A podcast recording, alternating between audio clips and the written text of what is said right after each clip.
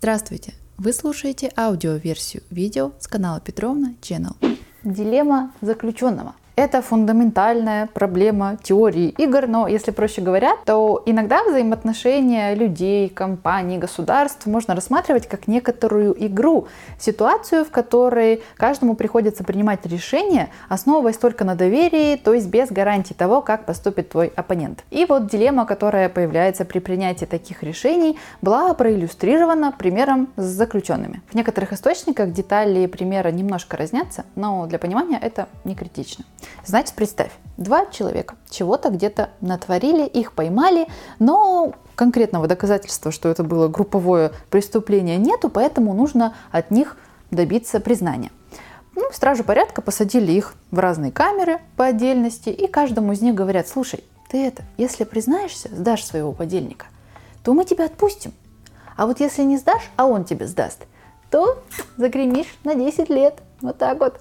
Но если вы оба признаетесь, то, конечно, за групповое это отпустить мы вас не сможем. Но, знаешь, максимум 5 лет дадут. А так как сидят они в разных камерах, связи между собой нет, договориться они не могут. И вот здесь возникает та самая дилемма заключенного. У каждого из них есть вот такие варианты. Так, ну если сдать его, то меня отпустят. Это же хорошо. Но если он меня сдаст, тогда аж на 5 лет засядем. Непорядок, надо молчать. С другой стороны, я промолчу, а он сдаст меня. Тогда вообще 10 лет сидеть придется. Не, не очень вариант. Но опять же, если мы оба отмолчимся, то с текущими доказательствами нам же ну всего погоду дадут. Отсидим и до свидания. Непонятно. И встает нешуточный такой выбор – довериться или минимизировать свои риски. Проговорим еще раз. Если оба сдают, получают по 5 лет. Если первый сдает, второй молчит, то получают 0 и 10 лет соответственно. Либо наоборот, сдает второй, и сроки меняются на 10 и на 0. И если оба молчат, то получат каждый всего по одному году заключения. Очевидно, что в общей картине самый выгодный вариант будет это сохранять молчание обоим. Но если ты не доверяешь своему партнеру, и он может тебя сдать, то ты в таком случае получишь наказание по полной. Поэтому в ситуации полного доверия, вероятно, что лучшая стратегия будет это молчание, то есть сотрудничество друг с другом. Но в ситуации неопределенности какие чаще всего и бывают в этой жизни. Если взвесить все риски, то самая безопасная стратегия будет всегда предавать своего товарища как-то плохо звучит. Потому что, смотри, если первый заключенный сдает, независимо от действий другого, то он либо выходит на свободу, либо получает 5 лет. А при этом, если он молчит, то он в любом случае отсидит, ну, либо год, либо 10 лет. Но ситуация заметно меняется в повторяющейся дилемме заключенного.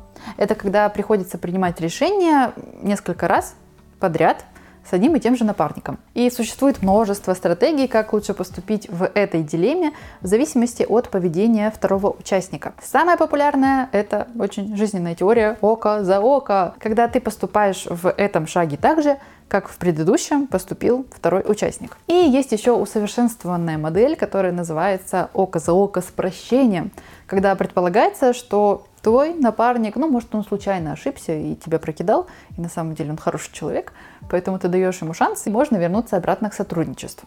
Бритва Оккама. Отрезаем все лишнее. Бритва Оккама – это такой принцип, концепция, которая красивым языком гласит «не следует множить сущее без необходимости». Очень красиво такой формулировке этот принцип применим к чему угодно. И мне кажется, что сейчас он особо актуален в эпоху такого тотального потребления. Не следует множить в своем шкафу вещи без необходимости.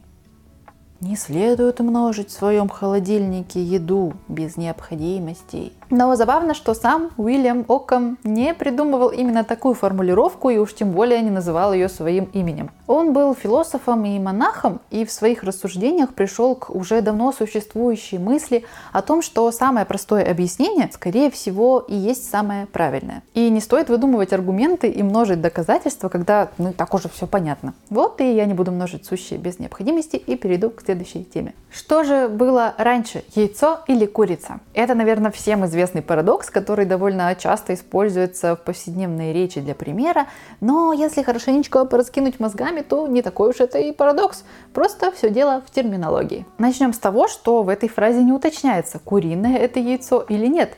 И в таком случае яйцо как явление само по себе, конечно же, было первым, потому что и до курицы существовали какие-то другие птицы, ну и как минимум динозавры тоже вылуплялись из яиц, насколько нам известно.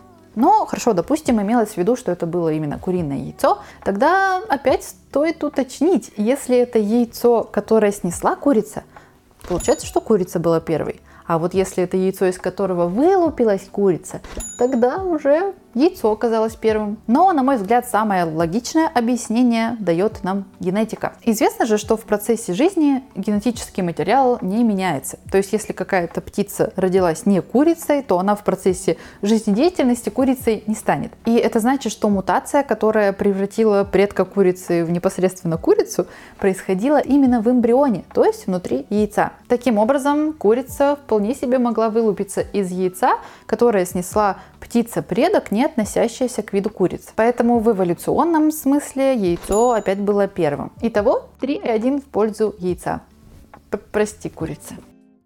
Спасибо, что дослушали до конца. Приглашаю вас ознакомиться и с другими моими аудиозаписями. Возможно, вы найдете среди них еще что-то интересное и полезное для себя.